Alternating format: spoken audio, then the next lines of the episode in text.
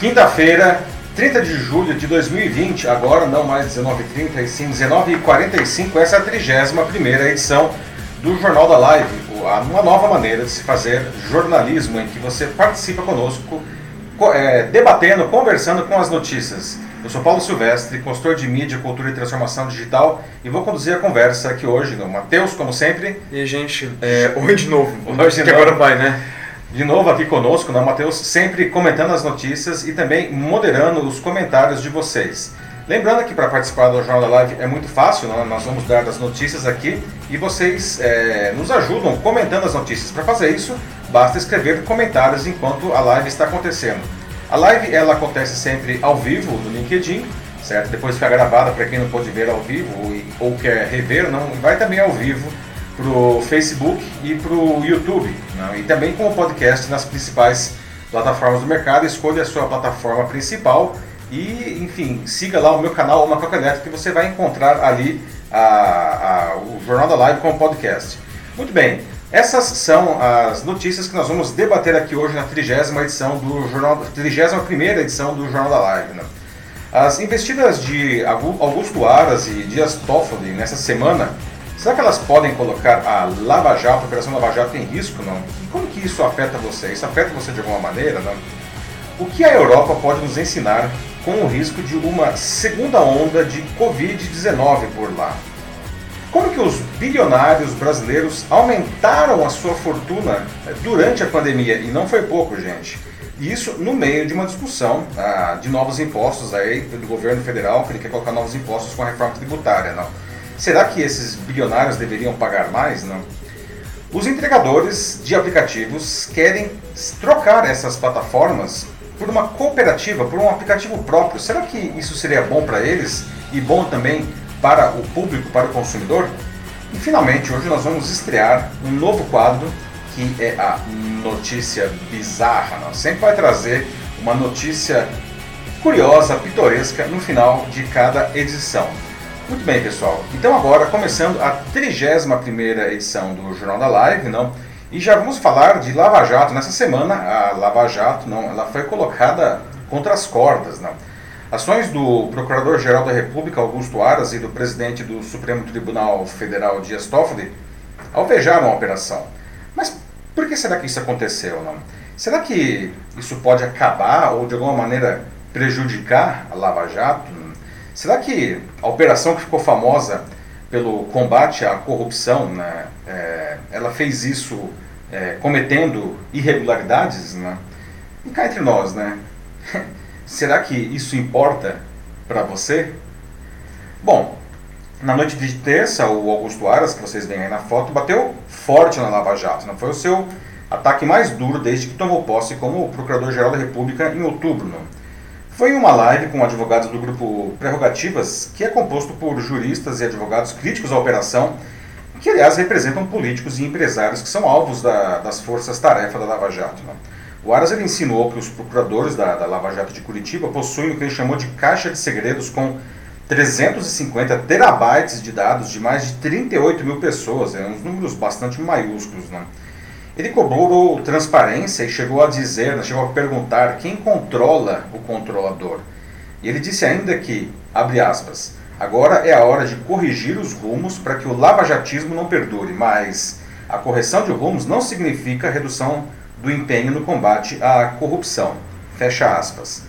O procurador-geral é recrutado para uma vaga no Supremo, no lugar do Celso de Mello, que se aposenta em novembro. Né? E quem escolhe o nome é o Bolsonaro. Aras ele é responsável por processos sensíveis para o presidente, como o inquérito que investiga fake news contra ministros da corte, né, que já afeta bolsonaristas e pode esbarrar nos filhos do próprio presidente. É ele também que conduz uma investigação contra Bolsonaro, acusado pelo ex-ministro da Justiça Sérgio Moro de interferir na Polícia Federal. A semana ruim da Lava Jato ainda teve o presidente do Supremo Tribunal Federal, Dias Toffoli, aí na foto, paralisando parte do braço mais ativo atualmente da operação, que é o de São Paulo. Né? O Toffoli ele suspendeu duas investigações em curso contra o senador tucano José Serra. Ele acatou o argumento da defesa do tucano de que a operação de busca e apreensão em seu gabinete ocorrida no dia 3 de julho feriu o princípio de foro privilegiado.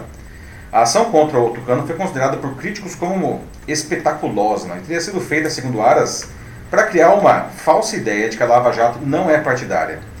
Os procuradores da Lava Jato reagiram e chamaram os ataques Aras de genéricos e infundados. E a Associação Nacional de Procuradores da República também saiu em defesa da operação, dizendo que as forças-tarefa que constituem, se, é, se constituem um modelo internacional de sucesso de investigações. Bom, no final, isso tudo pode favorecer o ex-juiz da operação em Curitiba e ex-ministro da Justiça do Bolsonaro, o Sérgio Moro. Moro, que já dá sinais de que será candidato à presidência da República em 2022, andava meio sem assunto. Né? Com essa ajudinha, principalmente do Aras, ele ganhou assunto para aparecer de novo, defendendo a operação que o transformou num herói para parte da população e ajudou a eleger o Bolsonaro. Ele rebateu no Twitter as acusações dizendo que desconhece segredos ilícitos no âmbito da, no âmbito da Lava Jato, que a operação sempre foi transparente e teve suas decisões confirmadas pelos tribunais de segunda instância e pelas cortes superiores. Bom, ironicamente, esse bafafá conseguiu uma coisa inédita, né, que foi unir bolsonaristas e lulistas. Né?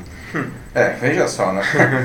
Os primeiros estão ressentidos com a saída do Sérgio Moro do governo e as acusações feitas por ele ao presidente, e já os lulistas sempre criticaram aquilo que chamam de excessos da operação, principalmente contra o ex-presidente Lula e outros petistas. Né? A, a, ofensiva da Procuradoria-Geral da República contra a operação, no entanto, não começou nessa terça. Os conflitos entre procuradores da Lava Jato e Aras ganharam força em maio, depois que ele solicitou às forças-tarefa de Curitiba, São Paulo e Rio as bases de dados completas da operação. Né? Em um episódio que elevou o grau de atrito entre as partes, a coordenadora da operação no Supremo Tribunal Federal, Lindor Araújo, foi enviada por Aras a Curitiba, mas teve negado o acesso ao material. Né? Semanas depois, o Toffoli determinou que a Força Tarefa enviasse à Procuradoria-Geral todos os dados das investigações, que foi uma grande derrota política para Lava Jato. E além disso, ganha força no Ministério Público Federal uma ideia encampada por Aras que propõe a criação de um órgão central de combate à corrupção, a Unidade Nacional Anticorrupção, a qual ficariam subordinadas as forças-tarefas. Bom, pessoal, então, será que a Lava Jato, né, que, que tanta gente gosta, não, ela está com, com os dias contados? Não? Se ela for desmontada, isso seria bom ou seria ruim para o Brasil, na sua opinião? Não? E será que essas acusações do Aras né, e dos detratores da, da operação fazem algum sentido? Não? Será que é, o, a, os procuradores realmente cometem ilegalidades ou pelo menos excessos na, nas investigações, né? Como é que vocês acham que as coisas deveriam seguir adiante aí no que diz respeito à Lava Jato? E aí, Mati, como estamos aí? Por enquanto tudo bem aqui. É, a gente está ainda se adaptando à, à, situação né, do problema da conexão, né? Uhum. Inclusive já mandei algumas mensagens aqui para o pessoal para qualquer coisa, qualquer tipo de problema que vocês tenham aqui, né? Tipo, seja com conexão que for, já mandei aqui para que eles avisem. Perfeito. Qualquer coisa que possa acontecer, para a gente ter uma ideia da magnitude desse problema. Bom, vamos para a discussão. Uh, já temos alguns comentários. Certo. A Adriana Schnella fala de que importa porque a Lava Jato parece ser um celeiro assim de pretensos políticos. Importa porque o brasileiro é. nunca sabe de nada até alguém resolver manipular alguma informação. É, é bem colocado, Adriana. Né? É, o próprio Sérgio Moro, que dizia que nunca ia se aliar à política, não virou ministro da Justiça do Bolsonaro. Aliás, não, é, o Bolsonaro foi eleito em grande parte por conta da, da Lava Jato e do Sérgio Moro, e agora o Sérgio Moro saiu chutando a porta, né? Uhum. E é um, é um fortíssimo candidato aí para 2022, né? E deve enfrentar o seu ex-chefe, né? Certamente, né? Aliás, o Moro sabe trabalhar muito bem as questões da mídia, não? Sempre soube. Tem agora um comentário da Lúcia Marli Souza. Uhum. Aqui ela diz que, como o Moro saiu do governo, como você me está falando aqui, né, agora há pouco, o pessoal da PF foi trocado e até mesmo o pessoal do PSDB, que estavam sendo protegidos por Moro, estão sendo investigados agora, é, como, imagino que ela se refira como ao caso do José, José Serra, Serra, por é. exemplo. Uhum. Uh, e agora, é, e até um cara que é cidadão espanhol, e na época da Odebrecht ele foi para Espanha justamente para que ele não é, fosse preso, é, segundo ele, é, por perseguição do Moro. Então, se esse cara falar, o cidadão espanhol que a Lúcia Marlis está se referindo aqui no comentário dela, ela acredita que o Moro pode ser preso por conta disso. É, pois é, não, é, essa é a caixa de Pandora que está todo mundo agora aí querendo abrir e saber se realmente é isso, né? O, o, o Augusto Aras trouxe esses números aí bastante espetaculares, não? 350 terabytes, ele disse que Em Brasília, por exemplo, só para vocês terem uma ideia de comparação, são 80 terabytes não, de todos os dados lá e só a, a, só a base, só, só a força-tarefa de Curitiba teria 350 terabytes e 38 mil pessoas. Não? É, esses números são meio espetaculares realmente, não? E, e talvez ah, isso seja mais midiático do que prático. Não? não quer dizer que eles estejam investigando 38 mil pessoas, não, porque não seria possível investigar 38 mil pessoas. Esses são os números que aparentemente vieram do COAF não uhum. para essa base. não.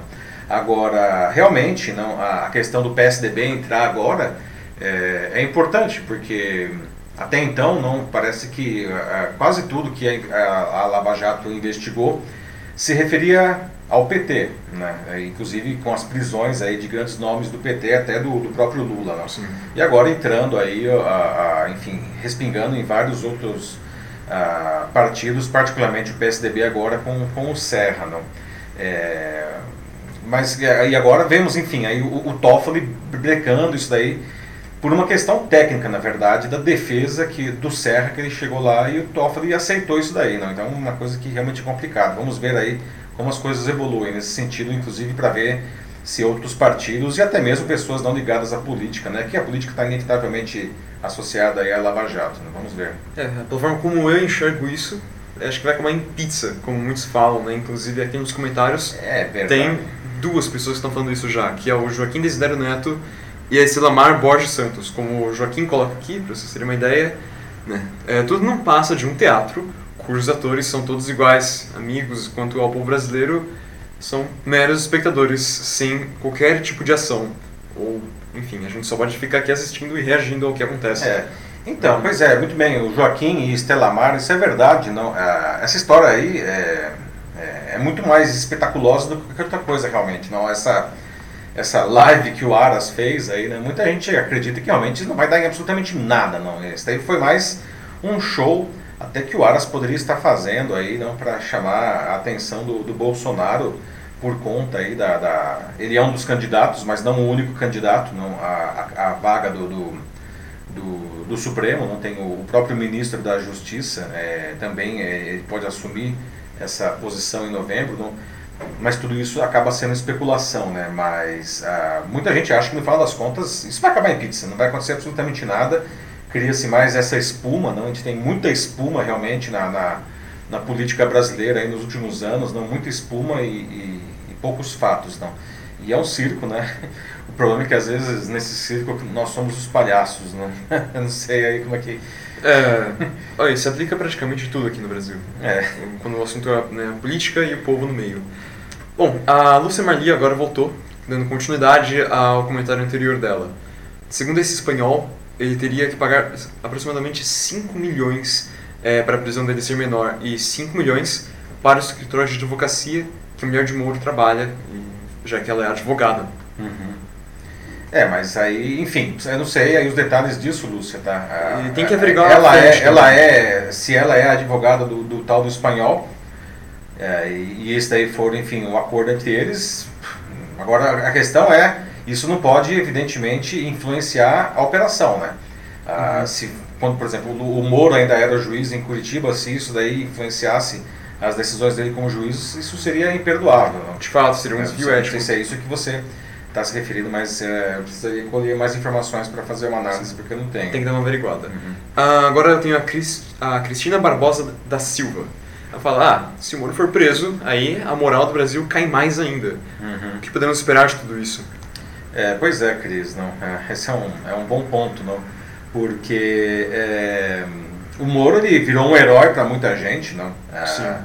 Uh, muita gente votou inclusive no Bolsonaro porque, enfim, uh, por conta da Lava Jato, né, e o Moro evidentemente acabou virando aí ministro, foi convidado pelo, pelo Bolsonaro, não? E mesmo quando o, o Moro saiu do, do, é, do governo, muita gente deixou de apoiar uh, o Bolsonaro por conta disso. Não? Ele é uma figura é, extremamente estimada por uma parcela considerável da população. Agora, enfim, ninguém está acima da lei, né? Se realmente é, existe agora aí, a, a, enfim, ele também está sendo investigado, não? Inclusive é, é pelo pelo Aras, não? O mesmo o mesmo processo ah, que investiga o Bolsonaro também investiga o Moro, não? E, enfim, vamos ver o que, que esse processo, como ele avança, né? É, será que vão, é, vão pegar alguém? Será que vão pegar os dois? Será que não vão pegar ninguém e vai acabar em pizza, como acabou de falar aí o, o Joaquim e a Estelamar, não? Uhum. É, mas se o Moro for preso, seria uma coisa quase tão incrível quanto a própria prisão do Lula, que ele foi ele que prendeu, né? De fato, se o Moro cair, fica muito, muito complicado imaginar como é que seria o cenário das eleições de 2022, não é? É, assim, seria Porque, excelente é. para o Bolsonaro, né? Porque hoje talvez o nome que faz frente ao Bolsonaro, pelo menos no, no- no quadro atual da- dos candidatos aí que os pré-candidatos, não, o Moro é certamente o nome mais forte nessa corrida com o Bolsonaro, né? O Joaquim voltou aqui, está dizendo que governantes corruptos e outros parceiros deixam é, agir para ir acobertando os seus próprios passos. Pois quando fosse sério, né, o próprio Sérgio Moro não é bonzinho e só quer investir em marketing pessoal. Ah, bom. É, não, não existe santo nessa história. é, Não existe, Uhum. de maneira nenhuma, né? Vamos lá, não, não- sejamos inocentes, né? né? Política é um jogo de interesses. Política é um jogo de interesses, não, e, e esse jogo está sendo jogado aí, né? a- a- bom, está sendo jogado desde sempre, mas essa partida, digamos assim, está sendo jogada aí, bem dizer, há uns quatro anos, não? E, e é óbvio que existem interesses. Ninguém é inocente nessa história aí, né? Ninguém. Inocente quer dizer no sentido de não que tenha cometido um crime, mas eu quero dizer, ninguém é inocente no sentido de que, ah, nossa, eu tô de bobo nessa história, não sei o que, que está acontecendo. Todo mundo sabe exatamente o que está acontecendo e os movimentos que eles estão fazendo nesse xadrez aí, né? O Celino Bento de Souza ele apareceu agora, então ele está pedindo como se fosse um- uma resumida rápida, assim, qual que é o interesse desse governo em não apoiar a Lava Jato? Bom, o interesse do governo não apoiar a Lava Jato é que aparentemente não pode respingar no governo. Não. Uhum. É, o, o Bolsonaro, não, é, uma das principais bandeiras, talvez a principal bandeira dele, é que ele é, representava um novo jeito de fazer política e o combate à corrupção. Né? E o que acontece é que o Moro saiu do governo chutando a porta, dizendo que justamente essas duas coisas é, não estavam sendo cumpridas pelo próprio Bolsonaro. Né? Então, ah, o que acontece? O Moro ele é, é ele está totalmente vinculado à, à Lava Jato, não? Ah, se realmente o que o Moro eh, diz é verdade, não? Ah, e aí combinado com todas essas outras esses outros inquéritos que estão correndo aí mais notoriamente o inquérito das fake news, não? Isso pode respingar muito seriamente na, não só no presidente como na própria na família presidencial, né? Os Uhum. filhos também. Então tá todo mundo aí é, escaldado nessa história aí, não? Tá todo mundo realmente muito tenso com essa evolução aí. Sim. A Pizzaria Brasil, como o próprio Jonilson Rocha Nunes coloca aqui. Jonilson, né? Você pode escolher o sabor, né? Inclusive no meio do caminho você troca de sabor, não tem problema nenhum. É, nossa.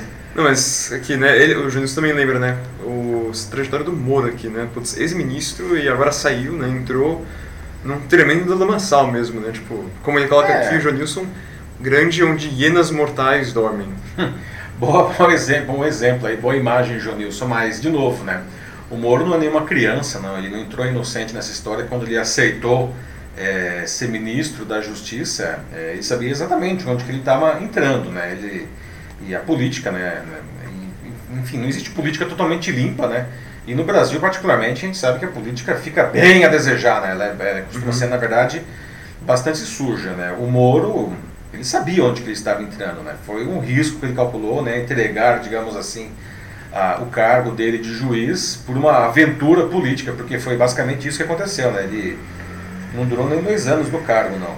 E agora está se lançando aí praticamente como pré-candidato a presidente, né? Sim. Hum. A Estela Mar reforça aqui um pouco mais a ideia dela também, de que, bom, não tem cabimento o Moro ser preso com isso, né, tipo, é como se estivesse chamando o povo inteiro de, de pozo, como se todo mundo fosse um palhaço, né. Ah, Estela Mar, olha, o que eu posso dizer com relação a isso, não? Eu acho que a gente está sendo chamado disso faz tanto tempo, tanto tempo, mas muito tempo mesmo. Como desde o começo, talvez. Ai, ai, é. Desde o Cabral, né? Eu não estou me referindo ao Sérgio Cabral, estou me referindo ao Pedro Álvares mesmo lá, aquele lá que chegou em 1500, né?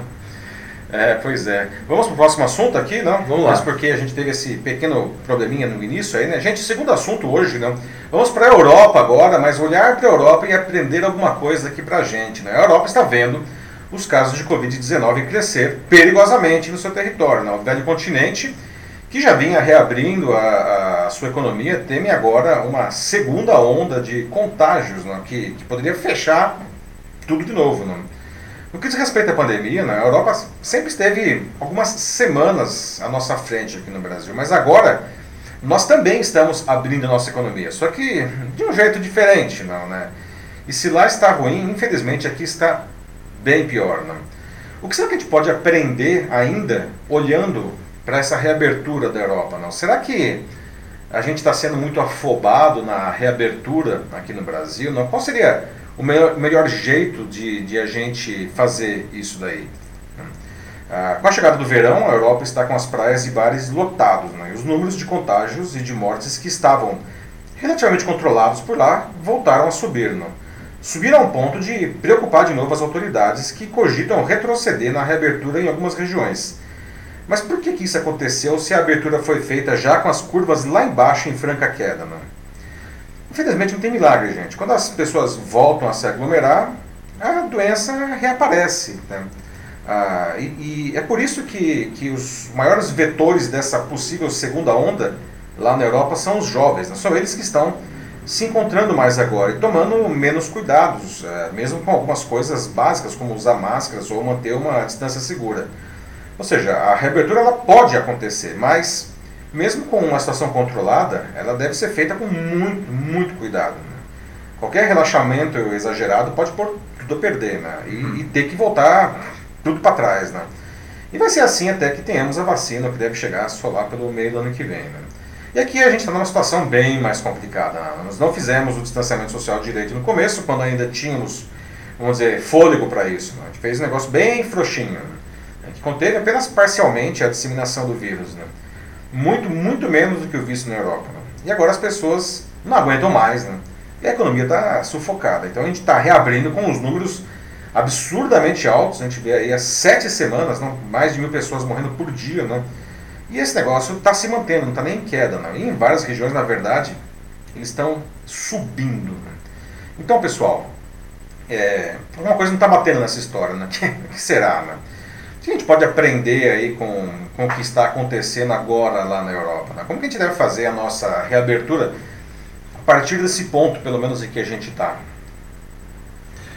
Até agora eu tenho alguns comentários já. Sim. O Denis fala que, né, putz, é, de fato está sendo muito afobado lá na, na, Europa.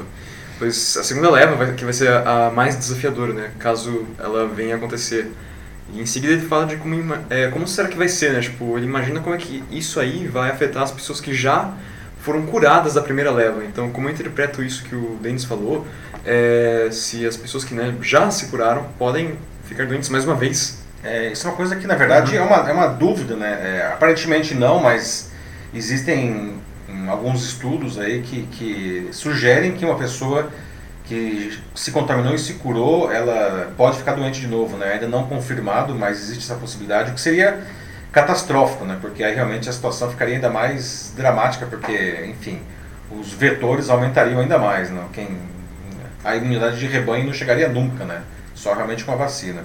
O Agenilson Bispo está aqui, ele disse que, infelizmente, temos que encarar essa doença de frente mesmo. Se cuidando, porque precisamos da economia para sobreviver. Exato.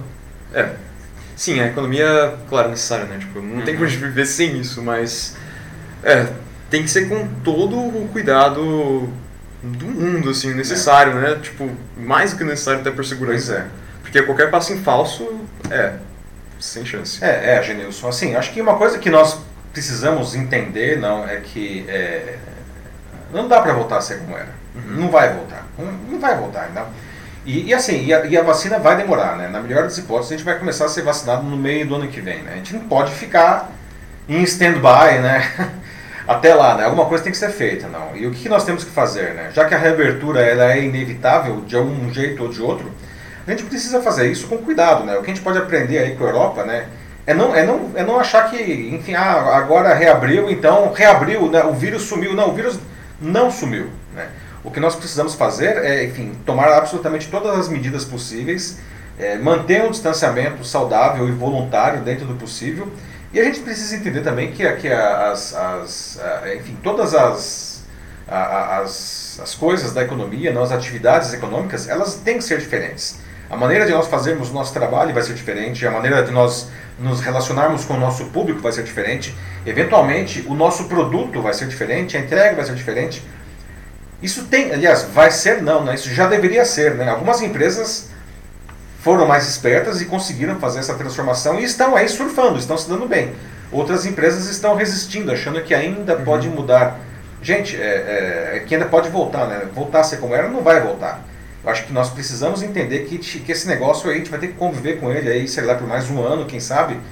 Né? E, e, mas até lá, a gente precisa continuar vivendo. E nós só vamos conseguir fazer isso se nós tomarmos as medidas necessárias para fazer uma reabertura consciente, sem deslumbramento, né? sem dúvida nenhuma. E mais uma vez, isso é algo que tem que vir do, dos dois lados, né? de todos os grupos envolvidos nessa história. Então, tanto é, Estado quanto a população.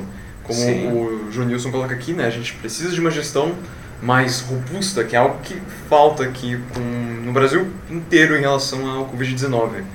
Mas também é, eu tenho o comentário da Adriana Chalela, que fala a parte da população também, né? que traz aqui uma realidade muito horrível, que é, como ela mesma coloca, a morte está banalizada. Aqui é. parece que ninguém liga para os números. Pois é. Então, quando é assim, né, tipo, não adianta você ter uma gestão robusta quando você simplesmente o povo não se importa. Não adianta também o, o pessoal tentar ficar em casa, se cuidar, sendo de que o Estado tenta fazer o máximo para empurrar as pessoas para fora de casa por causa da, da economia, mesmo é. que seja tipo, de qualquer jeito. Então tem que ser um esforço mútuo dos dois lados, não tem como ser só um sem o outro. É, sem dúvida, como o Junilson disse, isso uhum. é uma coisa dos dois lados. Né? Nós precisamos do governo, sim, colocando da sua parte, nós precisamos da sociedade civil, aí, é, é, enfim, as empresas e a população como um todo. Né? Só que, como disse a Adriana, aí, né, muito, muito corretamente, não, infelizmente muita gente está achando que, não sei, cara, que o vírus acabou, né? que como está como o governo está liberando aí aos poucos essa, essa abertura, né, os governos estaduais, né, que, que podemos voltar e que está tudo normal, né, vamos se encontrar, vamos para o bar, vamos para a praia, vamos se aglomerar, não. É, e a Adriana está absolutamente correta a dizer que parece que a morte foi banalizada, não. E a gente estava até comentando hoje aqui, né, né é, é, com, com, o Matheus, não, que, poxa vida, né, quando quando o mundo se assustou realmente e a, e a pandemia foi decretada, a gente estava no começo da pandemia lá na China, não? E a gente tinha o quê? Uhum. É, 500 mortos? é, mil mortos, não? Aí já, que horror. Aí depois foi para Itália e para Espanha, e nossa, era muito pior, não? Os caras tinham lá 15 mil mortos, não? Que, que absurdo, é o fim do mundo. E agora? E agora nós estamos aqui no Brasil com 90 mil mortos. E os Estados Unidos com mais de 150 é, mil mortos. 160 mil mortos. 160 seja, já? 160 mil, né? 150. Tanto o Brasil quanto os Estados Unidos, eles estão aí com mil mortos, mais de mil mortos por dia. Né? Isso não é pouca coisa. Isso não é, não é banal, isso não é trivial. Não. As pessoas precisam entender né, e que isso está também na nossa mão. O governo precisa colocar da sua parte, mas isso cabe a cada um de nós também. Né? O Denis ele traz uma informação aqui tanto preocupante. Ele fala de que o vírus parece deixar alguns rastros assim no, no corpo das pessoas já curadas. De, como algum, olha, como ele coloca aqui, alguns problemas no coração até, diz que tem uma pesquisa, um estudo que fala sobre isso. São sequelas, né? Seria... Sim. Denis, é, se você puder deixar aí nos comentários também para todo mundo poder ver. É, se puder compartilhar o link, link aí. É, é, isso seria também muito legal. É, como qualquer doença, não, ela pode também deixar sequelas, não. A não é em todo mundo, não, mas, uh, enfim, é um motivo a mais para nós nos cuidarmos. Não existem casos realmente de pessoas que ficaram sequeladas e de uma maneira hum, pesada. Né? Olha, o Joaquim Desder Neto, ele está em Setúbal, então território português, uhum. e lá ele vê de que tá tudo fechado, né? Os bares fechando às 20 horas, então, né, simplesmente para um bar, isso é um tanto cedo já ó, os jovens nas praias aqui em Cascais, em território português, todos sem máscaras, é, juntos nessa caminhada, fica né, uhum. impossível praticamente para os governantes portugueses. É, e olha que Portugal, né, Joaquim, é, na primeira onda, digamos assim, né, quando a gente estava começando aqui ainda no Brasil e, e na Espanha já estava aquela loucura, na Itália já estava aquela loucura, não, Portugal estava numa situação muito tranquila, inclusive comparada com o seu vizinho aí, a Espanha, né, que estava numa situação dramática, Portugal estava muito bem. Uh, em parte porque o governo fez um bom trabalho de confinamento e a população também apoiou isso daí, né? E agora, enfim, com um relaxamento, não, que foi feito de uma maneira aparentemente correta, mas as pessoas, enfim, piraram, né? E agora nós, o governo português a gente vê aí tendo que retroceder, né, em alguns casos, não. É, né? Como manter distanciamento com o busão lotado, metrô abarrotado, de gente. E nosso campeão Brasil com precárias infraestruturas. Mais uma Quem vez, que disse, hein? Johnilson de novo. Ah, o Jonilson. Pois é, né, Jonilson? Uhum. Até na semana passada nós mesmos, aqui nós discutimos na, aqui no Jornal da Live que é uma tendência que se observa vinda da China, mas a gente começa a observar em outros países também, é, o crescimento pela preferência por carros e motos, não veículos, ou seja, transporte particular, não em detrimento do transporte público, porque as pessoas estão com medo de pegar o transporte público, porque hoje, enfim, é um dos grandes vetores é, da doença, acaba sendo o ônibus, o metrô, o trem, principalmente em horários de pico, não? porque eles ficam lotados. Algumas iniciativas de, de algumas cidades, não, inclusive aqui em São Paulo isso foi proposto, mas não foi implementado, ou pelo menos não totalmente, não, de, de setores da economia fazerem um escalonamento de horários para tentar dissolver pelo menos o horário de pico, né, para não ir todo mundo para o trabalho na mesma hora e voltar todo mundo para o trabalho na mesma hora. Né. Mas realmente hoje o ônibus, o metrô e o, trem é, é, um, é um dos principais locais de contaminação, porque eles estão lotados. Né. Denis acabou de compartilhar o link aqui da revista Galileu. Ah, legal. séria. Obrigado, obrigado, Denis. A Lúcia Marli tem um comentário. Uhum. aqui, ó.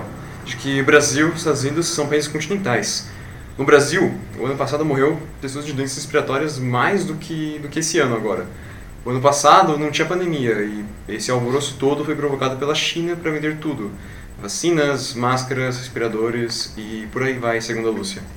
Olha, desculpa, Lúcia, mas não é verdade, tá? É, o ano passado teve muito menos mortes e, e casos de doenças de síndrome respiratória aguda grave do que nesse ano, né? Muito menos, né? É, eu acho que essa- a, a informação que você coletou aí, ela não, não é de uma fonte muito confiável, tá? Ah, agora, a- assim, com relação à teoria da conspiração contra a China aí, não, acho que a gente também precisa tomar cuidado, não é dizer que a China criou o vírus ou que a China está mandando o vírus aí para dominar o mundo, isso daí não faz o menor sentido, porque porque a China, a China já dominou o mundo, não, e ela dominou o mundo com a economia dela, não, isso é um fato, não. E para a China, quanto mais sadia forem as outras economias, melhor, porque assim ela vende mais e ela domina ainda mais, não. E, e o coronavírus provocou um inédita, uma inédita redução no PIB chinês, não.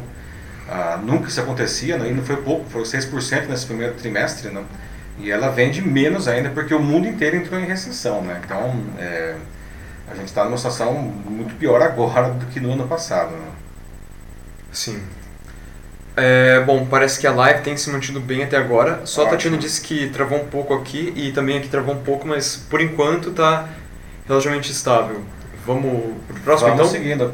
Isso. Obrigado pela observação aí, Tatiana. É, realmente, lembra, lembra que a gente fazia esse horário às 19h30, né? quando Aham. surgiram as super lives lá dos sertanejos, né? nenhuma live mais conseguia ficar de pé, e a gente passou para a hora da manhã, e agora com a diminuição da, das super lives, a gente voltou para o horário das 19h30. Vamos ver essas coisas se a gente consegue se manter, mas enfim, vamos para o próximo assunto aí, não? É, vamos falar de bilionários brasileiros, não? Olha só, gente, você sabia que os bilionários brasileiros aumentaram suas fortunas em 34 bilhões de dólares durante a pandemia? 34 bilhões de dólares, né? Que é, parece loucura, né? É. Considerando que a maioria da população está passando por dificuldades sem precedentes por causa da mesma pandemia. Né? Nesse meio tempo, o governo federal tenta emplacar né, uma reforma tributária que é necessária, né? mas uma da- das coisas que a gente está vendo mais na reforma tributária são propostas de novos impostos. Né? E a saúde, enquanto isso, entrando em colapso, seja por má gestão ou seja por falta de recursos. Então, eu queria perguntar aqui já, aliás, esse é um tema que foi proposto né, também por vocês aqui, né? será que está na hora da reforma tributária finalmente começar a pensar em taxar as grandes fortunas? Né? Pois é. A, a, a pandemia, pelo jeito, não impactou os bilionários brasileiros. Né? Segundo o relatório da ONG Oxfam, 42 brasileiros conseguiram elevar suas fortunas em 34 bilhões de dólares, não cerca de 177 bilhões de reais, entre março e junho. Esse valor representa 70% do aumento verificado em toda a América Latina e Caribe em, onde as riquezas de 73 bilionários cresceram 48,2 bilhões de dólares. Os números são um contraste à situação da maior parte da população que sofre com o aumento da pobreza provocada pela pandemia. Né? Segundo o IBGE, né, o Instituto Brasileiro de Geografia e Estatística, entre março e maio, 7,8 milhões de pessoas perderam o emprego no Brasil. Além disso, 523 mil micro e pequenas empresas fecharam suas portas na primeira quinzena de junho. Isso aqui no Brasil. Né? A perda de receita tributária para 2020 pode chegar a 2% do PIB. Né? Isso na América Latina e no Caribe. Né?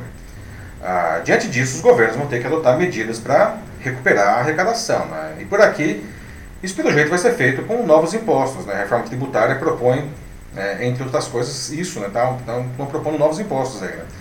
Até a combinação do PIS e do COFINS não, em um único tributo, não, que vem, vem sendo fortemente criticado, porque isso pesaria muito, muito, né, pro, principalmente para o setor de serviços, que é quem mais emprega no Brasil. Né? Essa carga passaria de 4,5% para 12% em alguns casos. Né? Mas poderia ser diferente. Não? O próprio relatório, quem paga a conta da Oxfam, ele sugere taxar justamente as grandes fortunas, as mesmas que cresceram muito agora, enquanto todo o resto da população sofre pesadamente com a crise. Não? Outra proposta seria taxar ganhos extras das corporações, uma vez que nem todas as empresas sofreram os impactos da crise do Covid-19. Por exemplo, setores como farmacêutico, né, grandes cadeias de distribuição, logística, telecomunicações, economia digital, tudo isso está vivendo um um excelente período. Não? Ah, poderia ser um imposto temporário, até se fosse o caso, durante a crise. Não?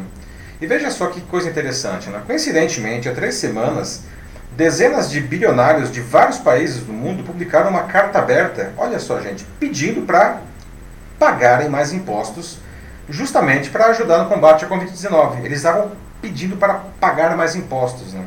Só que não tinha nenhum brasileiro entre os signatários dessa carta, né? Será que é coincidência, não? Tururu. É. O que vocês acham, gente? Será que a gente deve criar aí uma nova CPMF, como está sendo cogitada aí nessa reforma tributária, né? Como o governo federal quer, não? É, uhum. será, ou será que a gente poderia fazer outras coisas, não? Como vocês mesmos sugeriram nessa semana, por exemplo, sobre, sobre taxar essas grandes fortunas, né? O que vocês acham? A Lucia Marli diz que bom, esses bilionários né, estão investindo na bolsa de valores e comprando imóveis a um preço mais baixo, porque, bom, de fato eles têm dinheiro para comprar à vista. Uhum. É, e ainda mais falando nisso, né, em imóveis, a Adriana falou uma coisa que eu não estava sabendo, mas parece que a Smart Fit é, comprou todas as plataformas de exercícios físicos. É, então, né, justamente é, são as oportunidades que surgem com, né, quando você tem uma rede imensa como a Smart Fit super poderosa, né? É, compra os academias menores. Então, sim, devem pagar mais tributos, pois tem mais oportunidades, como a Adriana fala aqui. É, eu não sabia disso aí também não, Adriana. Também não. Mas é, é. mas é interessante. Bom, o Corona, né, aliás, parece piada pronta, né? O, o sobrenome do, do, do, dono da Smart City é Corona. Por um né? segundo achei que você ia falar o, do vírus mesmo. Não, pois é, assim, mas é, enfim, foi uma, uma coincidência infeliz talvez. Ele realmente está muito bem, não? É, ele é um dos, do, das pessoas aí que mais ricas do Brasil, né? E se bem que a Smart Fit agora, não, que eles estão reabrindo aí à medida que a economia está, tá, enfim, sendo liberada, não? É, tem se visto aí não só na verdade a Smart Fit, mas todas as academias, não? Muita, muita gente mesmo, assim que, que abriu, né, que reabriu a academia, muita gente cancelando aí a, as matrículas nas academias porque as pessoas estão com medo de, de voltar para a academia, né? É, eu incluso. pois é. É. Uh, complicado, né? Como a Salamar coloca aqui. Complicado, com tanta gente sofrendo e, e alguns, né? Tipo, um seleto grupo de pessoas enriquecendo dessa forma é, astronômica. É, pois é, né? Não é pouco dinheiro, né, gente? 34 bilhões de dólares em três meses. Isso, detalhe, só 42 pessoas, tá? 42 pessoas. É, exato, é um grupo bem seleto. 42 pessoas levantaram, aumentaram a sua, a sua fortuna pessoal em 34 bilhões de dólares em três meses, enquanto a economia inteira está aí sofrendo pesadamente, né? Ah, se já é, é que tá, né? É, e, ainda teve esse caso aí dessa carta aberta dos bilionários é, internacionais, não é? É uma boa ação ainda deles, de É, fato. uma boa ação. É, isso é uma questão de civismo, né? Acho que tá Uhum. todo mundo junto nesse mundo, né? É, até eles, não, eles entendem que, que é, todo mundo só vai crescer, né? ninguém cresce se alguém tiver numa situação muito ruim, né? porque isso vai puxar, não, até pra, se- sei lá, ah, você vai vender menos, lá, digamos que você tem uma, uma, uma empresa ou uma fábrica ou uma- um comércio, seja lá o que for, ou setor de serviços, ah, você pode estar super bem, né? bacana, a pandemia não me pega, mas se as outras pessoas ao redor de você, da sociedade, do país, ou até em outros países estiverem mal, você vai vender menos, né? Então, esses, esses bilionários internacionais aí, não, é, é claro que isso daí eles demonstram uma coisa interessante e o, e o verdadeiro bilionário ele acaba sendo um grande filantropo. A gente vê aí casos como o do próprio Bill Gates, que é o homem mais rico do mundo e também é o maior filantropo do mundo, não? É interessante ver esse movimento desses bilionários internacionais, não? E é uma, realmente uma pena não ter absolutamente nenhum brasileiro nessa signatário dessa, dessa carta. Não? É, o Joaquim coloca aqui agora que quanto mais tem valores, assim, o resultado sempre será maior. Então, esses milionários eles representam né, grandes vendas né, para é, governos do Brasil. Então, veja os respiradores, por exemplo, pelos preços, é, e mesmo coloca aqui o Joaquim, conheço alguns que ficam mais ricos. Também vendem esses produtos que né, foram super relevantes durante a, Uhum. a pandemia. Ah, É, dinheiro sempre, sempre trouxe dinheiro, né? Dinheiro faz dinheiro, né? A- A Uhum. questão é que, dá pra- é, ainda mais em um momento de crise é, humanitária, sem precedentes como a gente está vivendo, né? A gente pode ganhar dinheiro, talvez, de maneiras mais éticas, né? talvez. Sim, não. é, Sempre tem que ser isso, né? Tipo, né, não só agora também, tem que ser uma decisão que vai de agora pra frente, assim, Sim. sempre. O, o Janilson Rocha Nunes, eu até ri antes por causa disso. A economia vai melhorar com essas novas notas de 200. Não sei se você viu o meme também. É verdade, né? É verdade. Vocês estão sabendo, né, gente, que isso não é piada, isso é sério, não? É, o Banco Central vai lançar notas de 200 reais, não? E, inclusive vai ser o Lobo Guará aí, o bicho da, da nota, né? Vixe, É. como será que vai ser isso? Pois é. Vamos pro próximo assunto aqui? É, vamos lá. Lá Tem mais algum que você quer destacar aí, Mate? Ah, bom, que Tem um só... monte aí de, de É, o né? pessoal tá, tá bem participativo. O Obrigado, Denis- pessoal. Denis fala aqui, né, de que acho que nada vai mudar, né? E a verdade é que a situação, assim, para aqueles que são os que pagam impostos mesmo, né, que infelizmente são os mais pobres, vai ficar pior. E ele coloca, né, a pizza é boa e infelizmente são poucos pedaços. É, pois é. É. Gostei da frase. E nem todos têm dinheiro para comprar cada vez menos essa pizza aí, né? Sim, pizza é boa, mas... Vixe. Ah, e segundo a Lúcia, parece que eu tô com o cabelo do Elvis Presley. Reflexos da pandemia também. Aqui, olha, eu vou te falar também que aqui, ó, aqui a gente penteia, né? Mas tá. É, é, o, é o jeito, assim. Pessoal, os outros comentários a gente vai dar o nosso melhor para responder então, Isso, depois. lemos depois aí e respondemos, tá? Vamos pro próximo assunto. Temos ainda dois assuntos aqui, não? E agora eu queria falar, bom, a gente está falando da pizza, não? Falar Uhum. dos entregadores dos aplicativos, não? Ah, que a- a- essa queda de braço dos entregadores com essas plataformas ganhou um novo capítulo agora, não? Um grupo deles deseja criar uma, uma espécie de cooperativa, não? Um, um aplicativo né, dos próprios em- eh, entregadores, não? Para que eles possam se ver livres das condições impostas pelas empresas, empresas como o iFood, o Uber, Rappi e outras?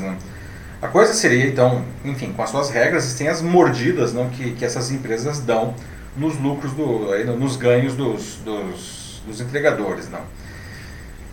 Mas eu fiquei ouvindo, eu vi essa notícia e fiquei pensando, será que, será que dá para fazer isso daí? Não? E no final das contas, será que seria uma boa? Né? Vamos discutir aqui, será que seria uma boa para os entregadores no, no final das contas? Não? Ah, vocês acham que, como que é? Será que as, as, as empresas elas exploram essa, essa mão de obra e além do que do, do razoável, não dá, daria para melhorar? Enfim, essa é uma, uma discussão que tem ganhado bastante força aí recentemente. Não? No sábado passado, agora dia 25, os entregadores fizeram sua segunda greve pedindo melhores condições de trabalho para as plataformas, não? Mas aí surgiu, foi aventada uma outra ideia, né? Criar o seu próprio aplicativo, a sua própria plataforma com com as suas regras não, e sem a mordida nos lucros aí, nos ganhos deles não, que as plataformas impõem. Não. E a princípio parece uma boa ideia, né, mas eu fiquei pensando, será que é viável isso? daí? Porque desenvolver um aplicativo como esse custa caro, não, né, cerca de 500 mil reais para começar. Não. Depois, enfim, já também tem os, os custos de manutenção do, do serviço, né? não só da equipe, mas enfim, uma de obra, não, infraestrutura, tributos, por aí vai, né? ou seja, não é uma tarefa fácil. Nunca quer dizer que seja impossível, mas é preciso aí até uma, talvez uma captação é, inicial para fazer isso daí. Né? Mas talvez concorrer com essas plataformas não seja necessário. Né? Uma alternativa que, aliás, já está disponível em algumas cidades são os entregadores que atuam em nichos. Né? Na verdade, lugares que as plataformas nem vão, né? como por exemplo as favelas, nas comunidades. Né? Muitas vielas, muitos caminhos dessas comunidades, para vocês terem uma ideia, não tem nome, não tem endereço. Né? Portanto, para fazer as entregas é preciso conhecer o lugar. Né? Normalmente, quem faz entrega aí são pessoas que moram lá. Né? E já tem serviços assim, tá? Rodando aqui em São Paulo e no Rio de Janeiro, né? serviços de entrega uh, específicos para comunidades, para favelas. Né? Do ponto de vista de sistema, nem precisam, eles não precisaram de aplicativo próprio, foram aí uh, criativos, não. vai tudo pelo WhatsApp mesmo, né? e uma, tem uma central que organiza os entregadores, que também não são muitos. Não. E no final esse pessoal se dá bem, porque eles oferecem um serviço de qualidade né, para uma parcela da população que às vezes nem é atendida por essas grandes plataformas que, que vocês acham, pessoal? Qual a melhor saída para os entregadores? Né? Será que, enfim, ganhar volume e a capilaridade continuando com essas plataformas? Será que é desenvolver um aplicativo deles e, e fazer uma concorrência, digamos assim? Será que é trabalhar com, nesse esquema desses pequenos serviços nichados que, aliás, já existem hoje? Né? Ah, aliás, será que essa mudança, não, isso não serviria também para outras categorias profissionais? O que, que vocês acham?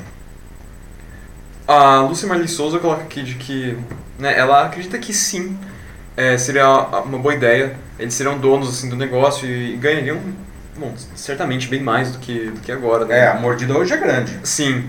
Porém, como ela mesma coloca, os comerciantes que divulgam é, nada mudaria, né? Tipo, eles continuariam pagando é, por isso. É, mas é, é, um bom ponto, né? Assim, porque na verdade quando você. É, é, esse modelo da economia compartilhada ele é interessante porque você muda até a, a, a cadeia, não? Sei lá, se eu peço uma comida né, no, no, no iFood, por exemplo, eu sou cliente do iFood, eu sou cliente do restaurante, eu sou cliente do entregador. E o restaurante e o entregador são clientes do iFood. Então veja que é, deixa de ser um negócio linear, passa a ser uma coisa matricial, não? No caso de uma cooperativa dessa, né, como a Lúcia levanta aí, não tem a questão também dos ganhos é, do restaurante. Como é que fica, não? A, o restaurante ele teria que ser cliente. É olha só que, como que seria, que, que, louco, como que é realmente a economia compartilhada. Né? Digamos que seja uma cooperativa dos entregadores, não?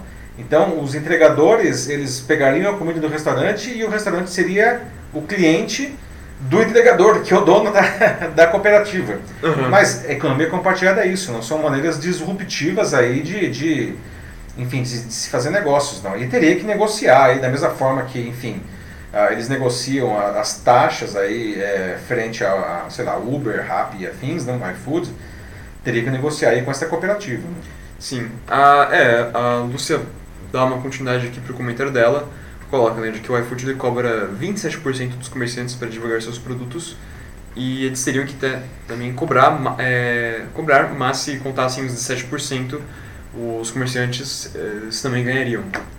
É, pois é, né? Uhum. É, eu acho que a grande gritaria aí nessa história toda é essas mordidas bastante grandes aí em cima do, da, dos ganhos, é, tanto dos entregadores quanto dos restaurantes, né? É, Será que as plataformas não poderiam talvez morder um pouco menos? Né? É engraçado que está falando de morder aplicativo de entrega de comida, não? Mas será que não, não daria para fazer um negócio desse assim e que todo mundo ficaria mais satisfeito, talvez? Né? A Ana Souza Machado diz que acredita que sim. Até porque o mercado é muito grande e vai depender muito da, da visão de mercado que essa colaborativa teria. Uhum. Então, sim, é muito como, por exemplo, o que o Traz Favela fez que justamente eles encontraram um nicho, um lugar em que os aplicativos não atuavam, né? Uhum. E daí eles conseguiram criar algo que, enfim, claro, não vão competir diretamente com iFood ou Uber Eats, mas encontraram o seu próprio espaço, né? Justamente o seu nicho no, no mercado. É, o, o Traz Favela aí, que é um dos, desses aplicativos que já estão rodando, não, que a Ana trouxe, não, é, é um exemplo interessante, não, é, até de Customer Experience, né, que é um nome bonito e pomposo em inglês, na experiência do consumidor, que é um negócio que está super na moda, não? É, às vezes nem precisa concorrer não, realmente com, com essas grandes plataformas. Não. Esse, esse aplicativo ele traz favela, ele consegue se manter justamente porque ele não concorre com as plataformas. Se ele concorresse, ele não ia aguentar provavelmente, não, não teria massa muscular aí para fazer frente a um iFood, não. Mas ele atua justamente aí é, em um, um, lugar em que, enfim, esses outros caras não vão, não, oferecendo um serviço de qualidade aí pro, enfim, para essa parte da população, né? Bem interessante, bom exemplo aí o Traz Favela que a Ana trouxe pra gente. Né? O Denis acha que eles não vão ter a mesma sorte. Ele coloca aqui, né? Uai, querem competir com o leão. Teremos dois gatinhos que mordem bem. É, é. Assim, de fato, a competição direta não é o caminho. Não é, não dá, né? Não assim, mesmo. É, assim, é, aí que tá, né? O que nós observamos hoje na economia, né, na economia digital e na economia compartilhada, não, é, é que você consegue ver pequenos entrando, né? é, em, em, em searas, em mercados às vezes muito consolidados, não? e ocupando seu espaço. Não? Mas isso só acontece quando justamente é, eles sabem onde eles devem atuar. É, pode começar pequeno e depois ir sentido, não? E tem uns que começam pequeno e, e, por definição, eles querem continuar pequeno, porque eles entendem que é, é, enfim, eles funcionam bem porque eles funcionam justamente ali, né? Acaba uhum. ser pequeno acaba sendo um diferencial, né? Agora, realmente, imagina o Traz Favela se ele entrar na, na, na mesma arena é, que o iFood. Putz, é um massacre. É, seria assim: é, o Traz Favela seria, sei lá, um, um rapaz magrinho e de cueca com um canivete na mão para lutar na arena contra um gladiador com armado até os dentes e super treinado. Né? Não teria a menor condição, né? Ele não pode entrar aí, né? Mas existe espaço para ele fora da arena. Né? Isso que é interessante dessa história toda. Né? É, o Julius fala aqui também, o voltou mais uma vez, diz que esse mercado está empregando mais do que os governos passados e atuais. É, logicamente, tem que agilizar as gestões né, que direcionam esse trabalho com melhor distinção. Uhum. Então, mais uma vez, é, a gente precisa de um foco né, para eles. Né? Eles precisam encontrar esse foco para eles, esse norte é. para a colaborativa deles, para que assim é uma chance. É, pois é, não, de novo, né, a questão de a gente entregar aí é, é, é o que e nos posicionar essas empresas, não se posicionar, existe espaço para todo mundo, né? A gente só precisa fazer o posicionamento correto, não? Uhum. Bom, vamos vamos para o próximo assunto aqui. Vamos estrear então. Vamos estrear o novo, novo quadro, o quadro da notícia bizarra. Pois é, gente. pois é, né? Esse quadro agora ele sempre vai encerrar aqui rapidamente, né? Os últimos cinco minutos aqui da nossa da nossa transmissão, não? a gente vai sempre trazer uma notícia pitoresca, né? Dessa vez nós vamos falar de cemitério. Um cemitério que foi reformado, mas ele ficou tão bonito, mas tão bonito, que parece que dá até vontade de morrer, né? Será que um cemitério bonito é o suficiente para a gente ter vontade de, morrer? Não, vocês, vocês teriam, nossa, que cemitério lindo, será que dá vontade de morrer? Não, será que... Vamos lá, né? Essa notícia é verdadeira, tá? Não é fake news, a notícia veio de Itamaraju, na Bahia, né? o prefeito da cidade, o Marcelo Angênica, do PSDB, o rapaz aí da foto, não? ele fez uma brincadeira, talvez um pouco infeliz, né? ao explicar as reformas que ele fez, acabou de fazer no cemitério da cidade. Não? Ele disse que agora o cemitério está asfaltado, ficou muito bonito, né? ficou tão bonito que, segundo ele, não, tão bonito que vai dar até vontade de morrer agora. Olha que, que maravilha, sei lá, né? pois é, né? E é engraçado que isso me fez lembrar até um, um personagem do Odorico Paraguaçu, né? Quem é, tem aí um pouco mais, mais de 30 talvez se lembre dele, né? O Odorico Paraguaçu, né? o personagem da novela e da peça O Bem Amado, do Dias Gomes, que fez um sucesso tremendo na, na, na televisão, né? na Globo, nos anos uh, 70 e 80, não? e 90 também, porque ele teve várias aparições aí, inclusive com vários é, atores, aí o Paulo Gracindo, mas também o, o Marco Nanini, não, isso só na televisão. Bom, o Odorico, não, é, na história do Dias Gomes, não, ele se elegeu prefeito de Sucupira, né, prometendo a construção de um cemitério para a cidade. Né, e o cemitério ficou pronto, de fato. Não. Só que aí o Odorico ele ganhou um problema. Não. Ninguém morria na cidade para ele poder inaugurar o cemitério. Bom, o resto é história. Depois aí vocês procurem quem, quem não conhece o Odorico, não é sensacional essa história do, do Dias Gomes, não, é, o bem amado, não. E assim, quando eu ouvi a história lá do prefeito de Itamaraju dizendo que dá até vontade de morrer o cemitério, é, Eu não tive como não, não pensar no Odorico, não. Mas e aí, gente, né? Dá vontade de morrer, né? Às vezes eu acho que a gente tem vontade de morrer por outras coisas, né? Assim, realmente, ah, caramba, não. Mas eu não sei, o cemitério É. ser bonito, eu não sei se é pra Morre com. Eu não É, sei. vai- não sei, vai- quando morrer vai ficar muito bonito realmente assim na foto, né? E aí, o pessoal comentou alguma coisa dessa notícia pitoresca, eu acho. Bom, o Denis ele conseguiu adivinhar aqui. Ele falou, né? O cemitério parece justamente o Rodrigo Paraguaçu. Ah, ele deles, né? acertou, né? As referências O é deles, ele. sempre com as suas referências lúdicas aí, de, de filmes, de séries, de novelas, não, não esperaria menos de você, deles. A Ana Lúcia Souza também, que né? Tá doido, vou ficar pra semente. Ai, Ai, cara. nossa. Ah, que mais? É, ah, bom, tem umas pessoas que infelizmente estão reclamando aqui que parece que a rede está mais uma vez estável. Aqui também tá dando umas travadas mais uma vez. A Ah. Tatiana disse. A Eita, Lúcia, acho que também ah, estragou a live. No momento em que as pessoas estão tão abaladas emocionalmente, essa notícia foi uma brincadeira infeliz. Ups. É, pois é, é, brinca- é, pois é, o prefeito aí realmente foi infeliz na, na- na- é Claro que ele estava brincando, né? Mas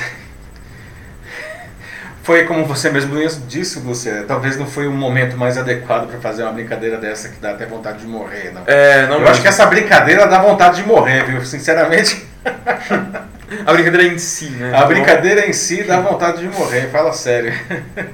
Putz. Ai, ai.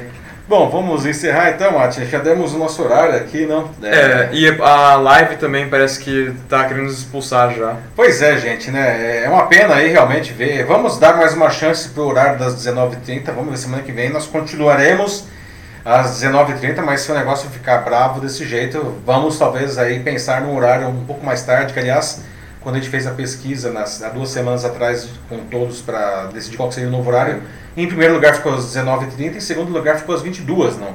Vamos ver, se o negócio ficar encrencando aí às 19h30, a gente pode pensar em passar para as 22 Sim. né? Que foi o segundo mais votado.